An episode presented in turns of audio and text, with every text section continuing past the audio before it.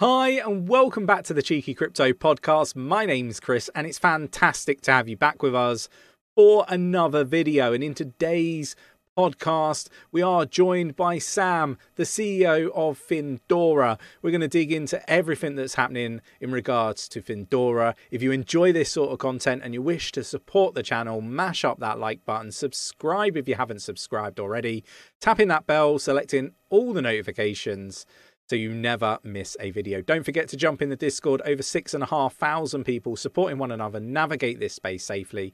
It's the place to immerse yourself. A great community. Uh, so definitely check it out. And best of all, it's absolutely free to join. Link in the description. Right, let's get down to the interview. So Sam, um, great to have you on the on the channel. Really appreciate you taking the time out of your busy schedule to to join us today. Um, I think it'd be great if we could just open with uh, a bit a bit about yourself, how you got into crypto, uh, how you got involved in Findora. I think it'd be great for the community just to get a bit of understanding, a little bit about you to to start off with on this podcast. Sure. Sure. But hang on, Chris. You know, of course, at the beginning of every interview, I have to thank you for letting me come on and talk about my stuff. I have to say that it's quite an honor to be here. Uh, let's see what, and then, of course, is the requisite question How did I fall down the rabbit hole? Uh, so, my experience in crypto has been terrific. Uh, you know, I started uh, about five years ago actually in crypto itself. But before that, I was working at a company called Knock Knock Labs. Uh, now, the thing that's interesting about Knock Knock Labs is it was populated almost entirely with alumni from PGP, Pretty Good Privacy, which is where Hal, fin- Hal Finney worked, right? Mm-hmm. Yeah. And so, for those of us who are, are, are deep into the lore of Bitcoin and Satoshi, he's one of the leading contenders for being Satoshi. Um, but Knock Knock, based on a lot of work that that PGP did, uh, their technology was based in public and private key encryption pairs. And so that was my opening into the whole blockchain space. So um, I participated in my first ICO, which at the time was totally okay.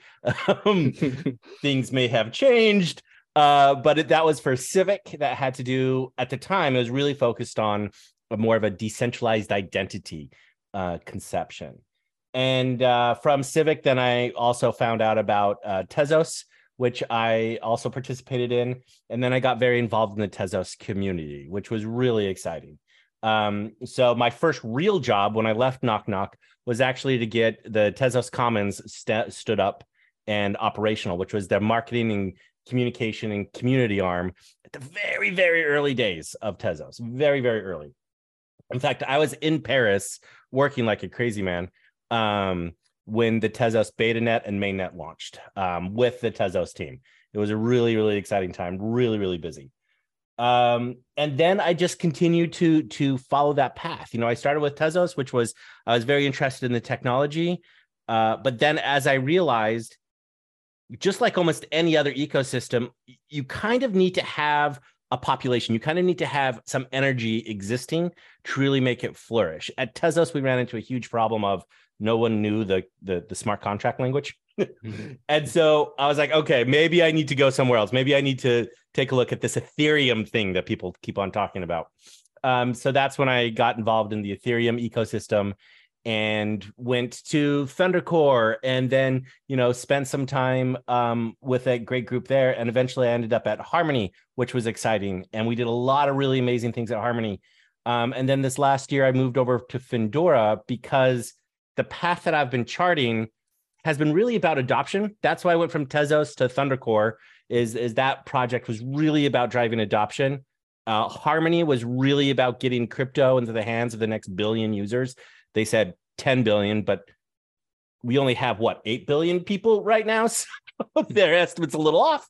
Um, and then uh, uh, and then coming over to Findora about the fact that the usability, the adoption, and the individual privacy that that the Findora blockchain can provide kind of wraps all of my missions all in one go. So it's been very exciting. There you go. Was that a good rabbit hole question? I feel like maybe I wandered a little bit there, but hopefully Perfect. it turned out okay. Perfect. Uh, Absolutely spot on. I think it was really good, obviously, to get a, a history of who you are, because you know the community, the, the listeners like to know this kind of thing. So leading on from that, can you maybe tell us a bit more about Findora, how it works. Obviously, we have got a big following here uh, in Cheeky Crypto of Findora, so you know I'm sure everybody, yeah. everybody would like to know. I appreciate that. And to be honest, and I'm not quite sure, what do we call Findorans now? Are they Findorians? Are they Finns?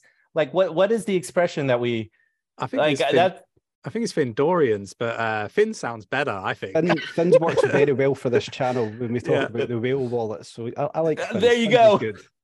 Let's Yeah. call them fins. Let's do it. Um, so the thing I like about Findora, so I joined Findora shortly after, well, about six nine months after they launched their EVM chain. Um, so it was designed originally as a UTXO chain written in Rust that has a several different features um, that standard Ethereum virtual machine compatible chains do not have. And that's one of the reasons why I was very interested is because this dual chain architecture allows us to do certain things on Findora that you can't do on other EVM chains. And that's how we run our, our ZK proofs, our ZK snarks, and our bulletproofs. That's also how we're running um, our privacy through the UTXO layer. Um, but it's all built in under the hood. So the user doesn't have to experience too much of that. They can just experience their wallet interface. Um, so I, the core question was what is important about Findora, I guess, if I remember, JB? Yeah, just basically what Findora is and how it works. Yeah. Um, so it's EVM compatible. So it's a proof of stake uh, um, network and it runs the Tendermint um, consensus mechanism, which is slightly different than your Byzantine fault tolerant or your hot stuff. You know, there's there are a lot of various different, very, very similar, but there's one or two details that are different between those consensus mechanisms. Um, and it's the thing that I find interesting about it, especially right now, is that Findora is very, very young. Like we barely have. I wish I could be, you know, more upbeat about the status of our, our ecosystem, but we barely have anything going on right now, which means that now is a fantastic time to build because we have the EVM compatibility, we've got the infrastructure coming together. And so now I'm basically at the beginning of building the pyramids, which is really cool. So over the course of the next six months, year, two years, the stuff at Findora is going to really explode, really emphasizing how we can learn to expect privacy from our suppliers, where we can really actually have privacy in our dealings. So yeah, and I think that, Uh, yeah, I was going to say, I, I think the the, the privacy as, uh, privacy aspect of things is is really important. Um, you know, being able to have more control and and that side of things. Could we just dig into that in a bit more detail? Like, what are Sure. the the the use cases and um, the benefits of that? I think. yeah, it's a good question. So when we think about the way I think about blockchain ecosystems, I usually group them into four verticals. So I have my DeFi, which is the most common, NFTs, which everyone is loving right now. We also have games, which are very much emerging, and DAOs. Now, DAOs had a huge shine on them last year. Everyone was really excited about them. Then we realized that maybe our technology and honestly the the training of the individuals, the the the, the you know the flesh part of the DAO needs a little bit of work. Um, but those are my fa- my four main verticals that I think about. So talking about how privacy can affect each of those four verticals, the DeFi one is pretty straightforward, right? Because we've had a lot of experience having a pseudo anonymous ledger that anyone can look at and anyone can see. But we also have a lot of experience with a private kind of you know interface that I use, for example, at, at Standard Chartered or at Chase or at any of bank of my choice. And what happens is that I'll open up my Chase bank and I can see my wallet, my account with all of my money and all my transactions in there. But Chris, I can't see yours. Hmm. And and that's actually a good thing. Um, that being said, right now, I could see your if I knew your if I sent you one transaction, I could be able to find your wallet and then break down all the various different transactions that you've received and gone out, and I would know your financial history, your financial life, which I mean, maybe you're okay with that. But at the end of the day, that's your decision. That's not my decision to create this relationship with you that you don't want, right? Yeah, exactly. And so that is a really important thing about privacy and DeFi. Privacy in NFTs is slightly different. But if you think about it, as we start down the NFT path, we started with copyrights of images, right? So these are your Bored Apes. At its core, NFTs really are liquid intellectual property. And by that, I mean that I can buy, sell, and trade within 24 hours a license to a piece of art or maybe even to a patent, or maybe even to a revenue stream of some sort. When we actually get institutional involvement in NFTs, in this buying, selling, and leasing of intellectual property, those institutions will want and will need these purchases and these licenses to be confidential. And so you're going to need to have privacy in the NFT layer to be able to provide these certain, you know, these these services to those institutions. Now, granted, that's still two, three, five years out, but it's really important for us to think about that from the architectural level of what the blockchain does. So that's how it applies to NFTs. With with games, for me personally, I think it's about surprise. Like I don't want to be able to go and find a smart contract and figure out, oh, this is what's going to be in my loot box when I open it up. You know, this is I want to be able to be completely surprised. And so again, being able to mask or cover the features of what's actually happening in the game, I think is incredibly valuable. And finally, with DAOs, to be honest, this is another huge, massive use case, which is private payroll. Mm, DAOs yeah. run entirely on on well, most of them run entirely on crypto networks. Mm. And so being able to do your payroll out to your DAOs, everybody will see what everybody else is making, which on one hand is okay. But the thing is, is you need to have the choice, hmm. right? The DAO and the individuals in the DAO need to be able to decide are they going to do their payroll in public or are they going to do it in private? Um, and that's what we we provide. It's not forcing you to be private. It's the fact that we give these organizations the the opportunity to have privacy.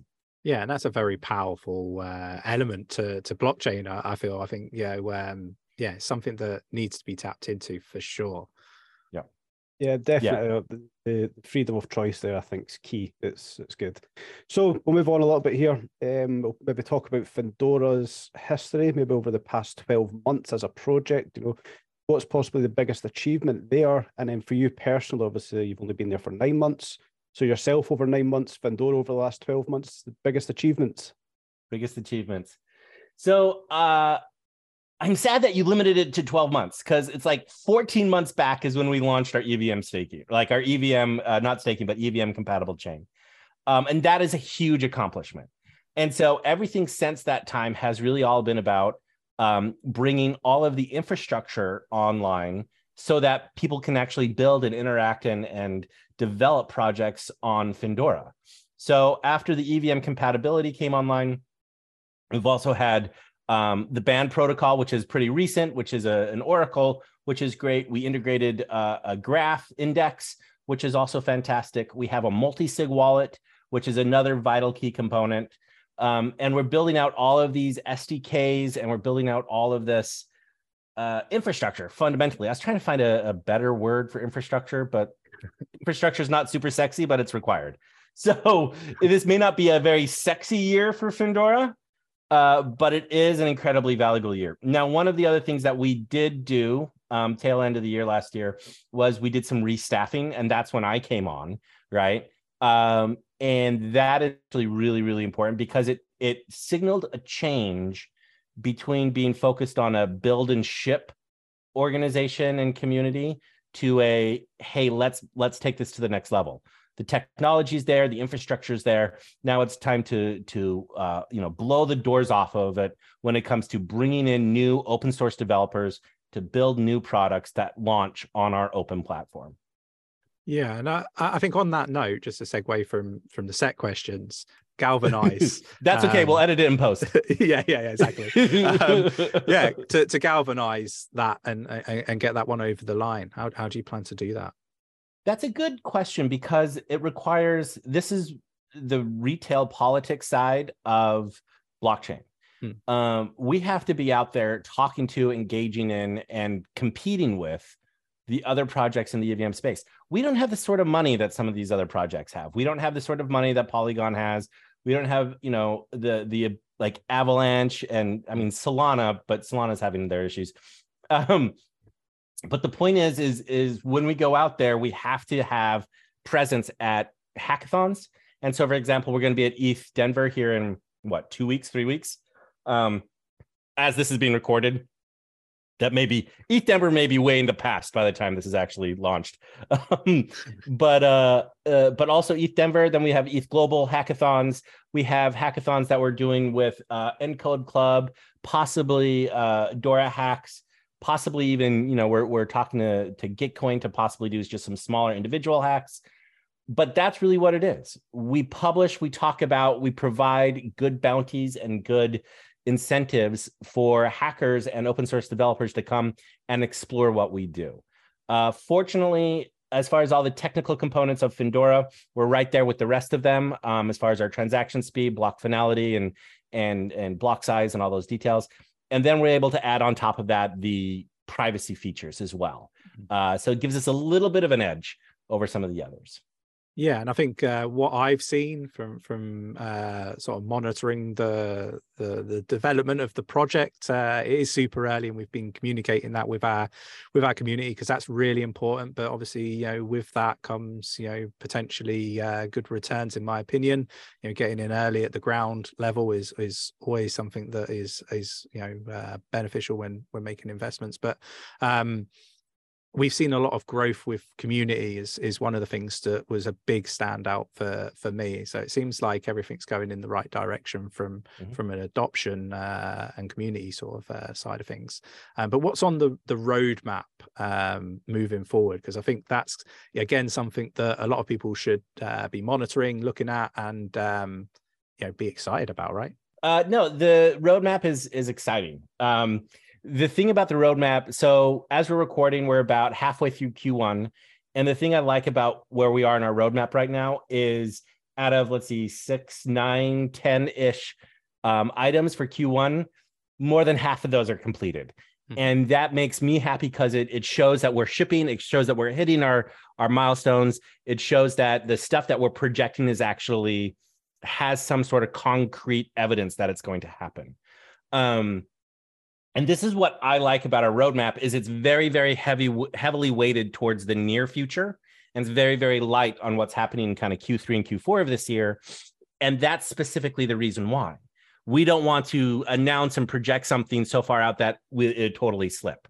So, a couple of things that I'm very excited. The number one thing I'm the most excited about is something called triple masking. That's the term we're using internally. It's we need to brand that and make it cooler. Like you know, privacy mask, the cowl of Batman sort of a thing. Um, but that's a horrible name. Don't call it that. um, but the um, the takeaway is this is going to allow us to have with triple masking and then with the view key and auditability, that's the complete tool set. So it's going to allow us to mask uh, wallet addresses, both to and from the asset type um, and the asset amount, right? So all of those are now uh, masked. And then when the view key releases, that'll allow us to say, okay, let's send this confidential ledger to my accountant to make sure I'm compliant. Or let's say I get audited by the IRS, or let's say the SEC comes after me for something. I don't know why they would. Um, but like I don't do anything that they would be concerned about. Um, but the idea here is, is finally we can do auditing of a private and confidential ledger. And that is something that will be finished here in 2023, which I really see as being I want my my marketing voice wants me to say a paradigm shift, but I feel like that's overused. It, it's a big hmm. deal. Like this is a big deal, and I'm very excited to see it. So you obviously we've spoke there about what's going to excite you with this roadmap. But is there anything else you maybe want to plug? You know, any other cool things going on with Findora? Yeah, uh, as far as plug, so we're launching our pri- our own podcast. So all of your listeners and all of your viewers, you guys can stop listening to Cheeky Crypto and come join us at Proof of Privacy. No, I'm kidding. That's this is the brilliance about podcasts and YouTube channels is the fact that it's not a zero sum game. It's the thing that I actually loved about talking about DAOs over a year ago is the effort was to create a positive sum environment through cooperation.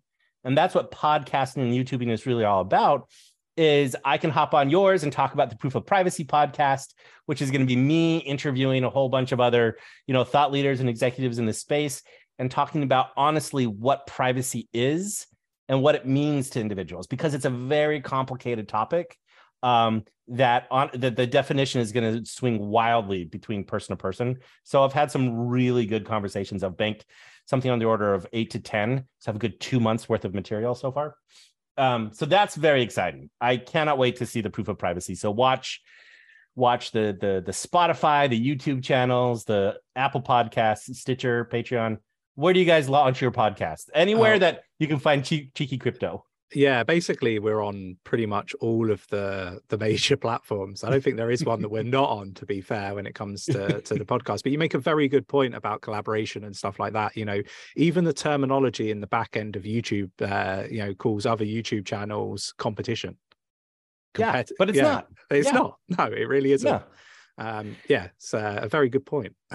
Yeah, and the number of times, like one of my favorite podcasts is called Ologies, right? Which uh, a fantastic science uh, podcast by this woman named uh, Alie Ward.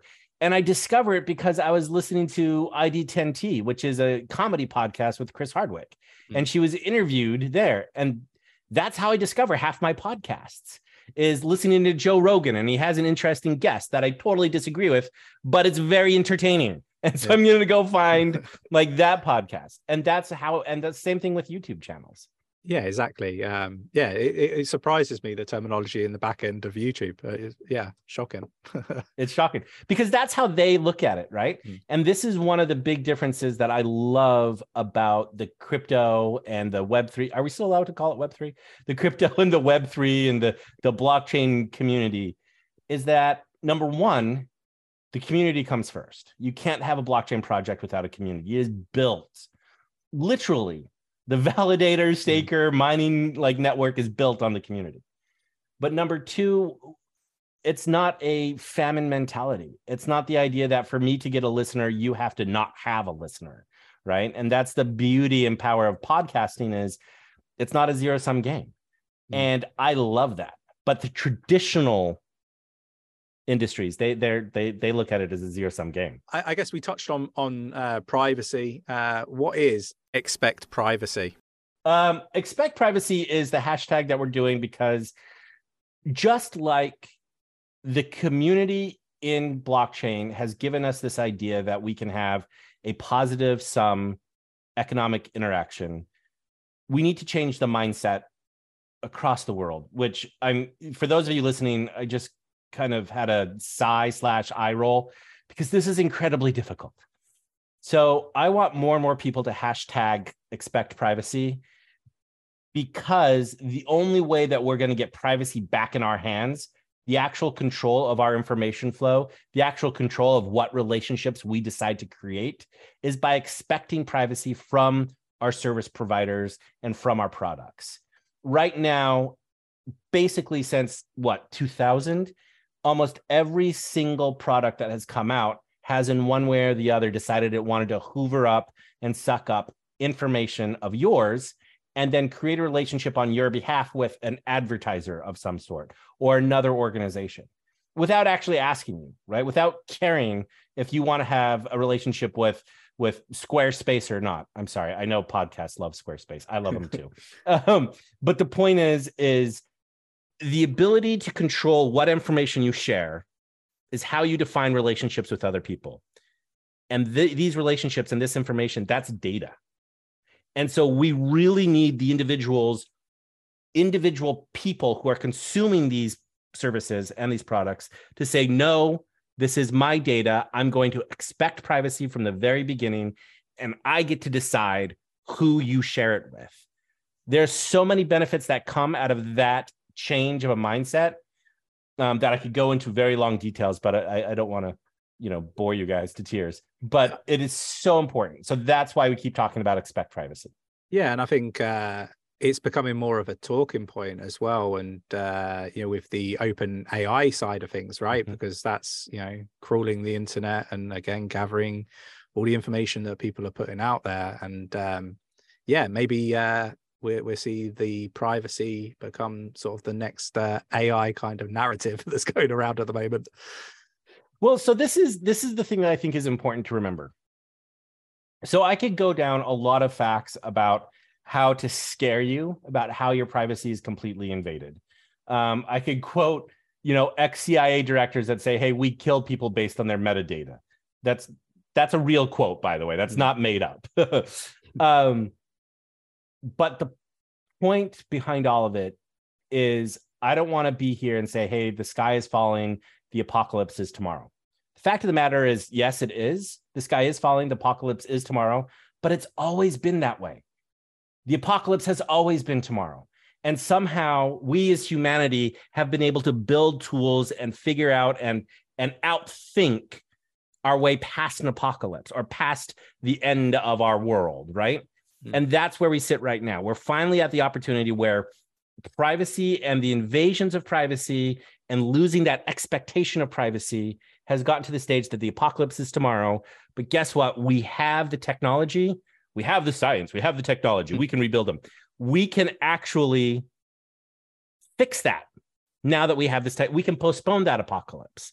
As Idris Elba said we can cancel the apocalypse. That's a quote from pacific rim which is a which is a you know oscar winning movie that you all should go out and see. It's amazing. Kaiju's robots fighting in the pacific. Anyway oh, but that's that's my goal is is it's a positive message. We have the technology. Now all we need is the individuals to actually expect it. That makes so sense. on the basis of uh, you know expect privacy you've kind of said how you need everybody to work together here to have it to work properly. So you know just to help me out a little bit here once this starts happening what happens next with expect privacy? Well as everyone starts to expect privacy what we realize is that it's a question of um, individual responsibility. And that's the reason why we gave up our privacy in the first place was because of convenience right? So we are going to have to realize and be incentivized and this is where blockchain is so incredibly valuable to say i want to control the fact that my name my age and my gender and my location i can sell those out to advertisers at let's say a dollar a pop right? But then let's say my you know my library of books in audible i'll sell those that bit of information for $5 so i can start to segment the data that i have based on its value to me and the value to the advertisers and now what comes back is the fact that okay what about google and, and meta are they going to go bankrupt no because they can still take 80 90% of the fee in the brokerage between me and the advertisers it's just i number one and this is the important point, have control over my data. And number two, I get paid for it. There is an exchange, there's a medium of exchange that happens. And so as we start to expect privacy, blockchain technology is going to start inserting itself into the various different products and services that we use totally behind the scenes. We're not even going to know what's happening. But that technology is the fundamental to be able to give you, me, all of your listeners the actual control over our data, our digital assets, because we own them and we should own them. And that's what'll happen. Now we'll have a variety of different people. Some people who just set it out default, right? And and for convenience purposes, they don't really care. But you're going to have other people who want to go into a granular level of how they're selling and how they're licensing out their digital assets and their digital data. Um, and that's excellent. That's what I want to see. I want to see us all walking around. We walk around with more computing power in our pocket than it took us to get to the moon in the first place. We can easily manage our our data trails and our data and our digital assets with that same platform. So that's kind of where I see it going.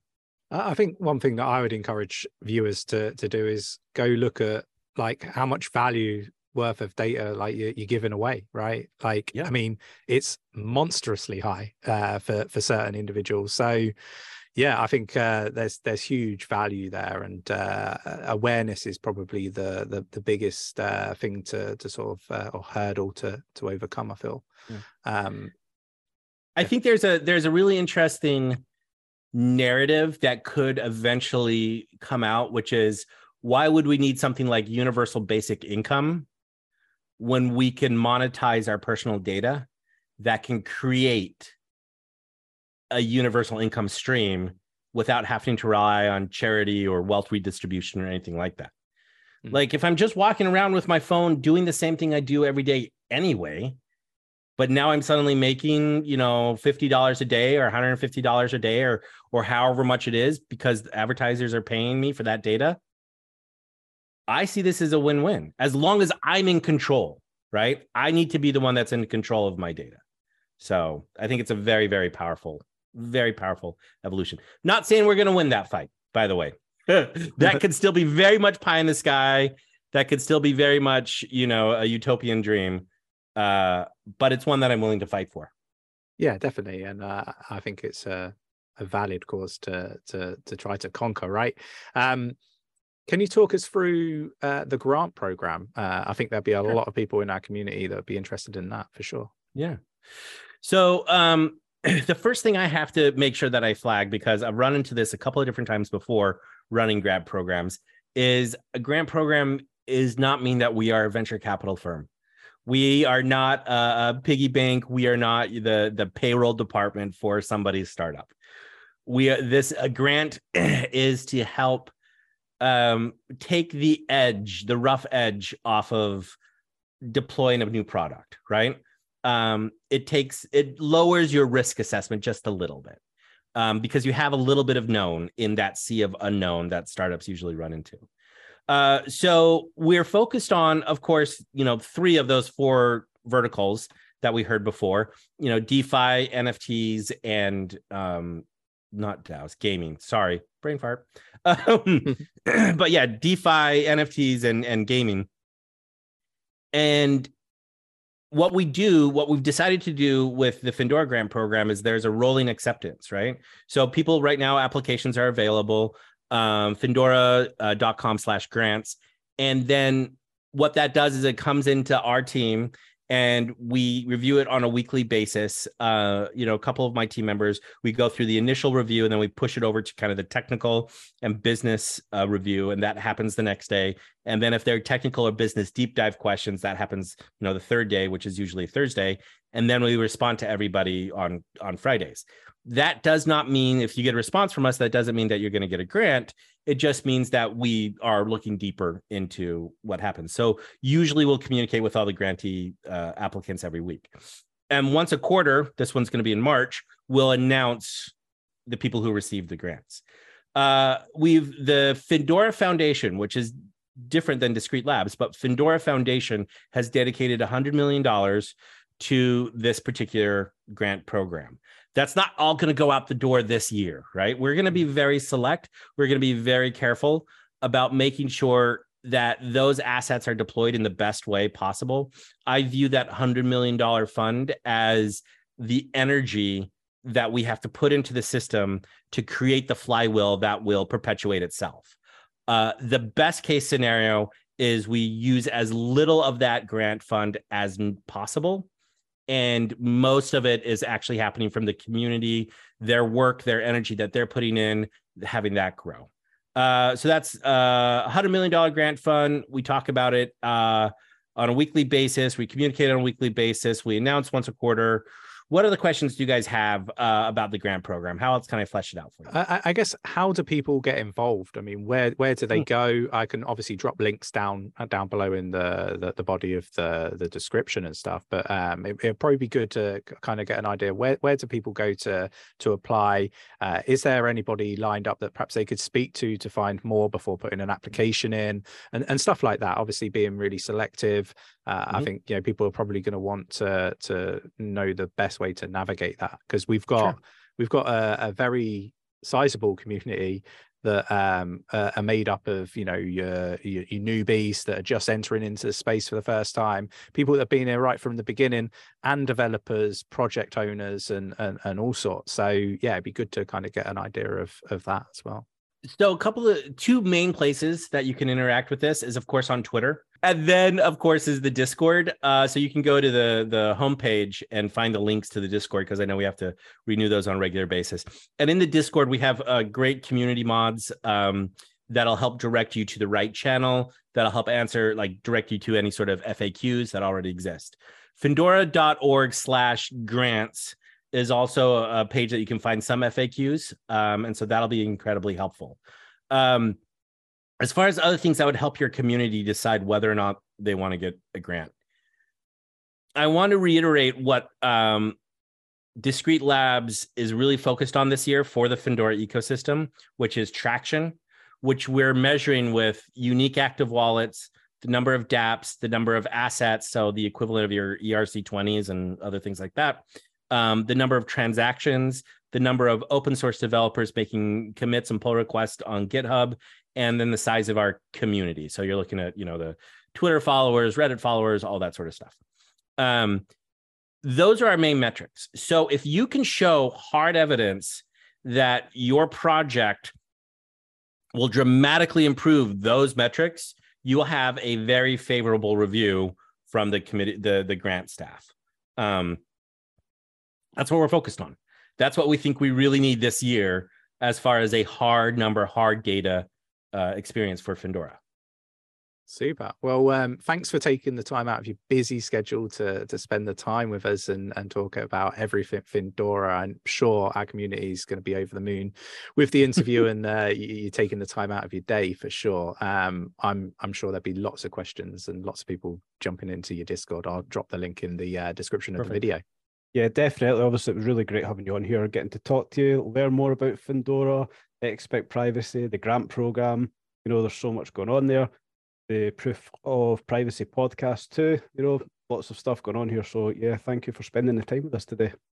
Thank you. And again, I want to encourage uh, everyone who's listening to this podcast and watching this on the YouTube to hit the like and subscribe uh, and comment to make sure. No, that's your guys' job. That's not my job.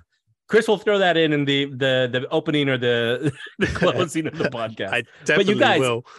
I definitely appreciate. I really, really appreciate you guys having me on uh, this is one of the things that I really enjoy about my job is the opportunity to talk about what it is we're doing here and the fact that you guys get from the very very bottom of the positive sum environment that we're trying to create the fact that we're collaborative not competitive the you know the idea that we're really trying to use this technology to improve the world. This isn't just a get rich quick scheme. It's nice to be able to make some money but it's really about the fact that this technology can improve a lot of things about our day-to-day lives. That's exciting. That's that's why i'm in the industry. So i want to thank you guys and your community for your approach to blockchain and web 3 i'm bringing it back we're going to call it web no i'm kidding what, what is it called these days uh like ai metaverse web what's it called what, what's the narrative now I think it's called the information superhighway of tomorrow. That's yeah. that's what I'm convinced is we're still we're still calling it. Love it. awesome. Yeah, thanks Sam. All right, you guys, thank you so much. So I hope you enjoyed today's podcast with Sam from Findora. Fantastic and really appreciate him taking the time out of his busy schedule to spend it with us, supporting the community and talking about everything Findora. If you enjoyed today's podcast, match up that like button, subscribe if you haven't subscribed already, tapping that bell, selecting all the notifications so you never miss a podcast. Right, I will catch you in the next one. Take care.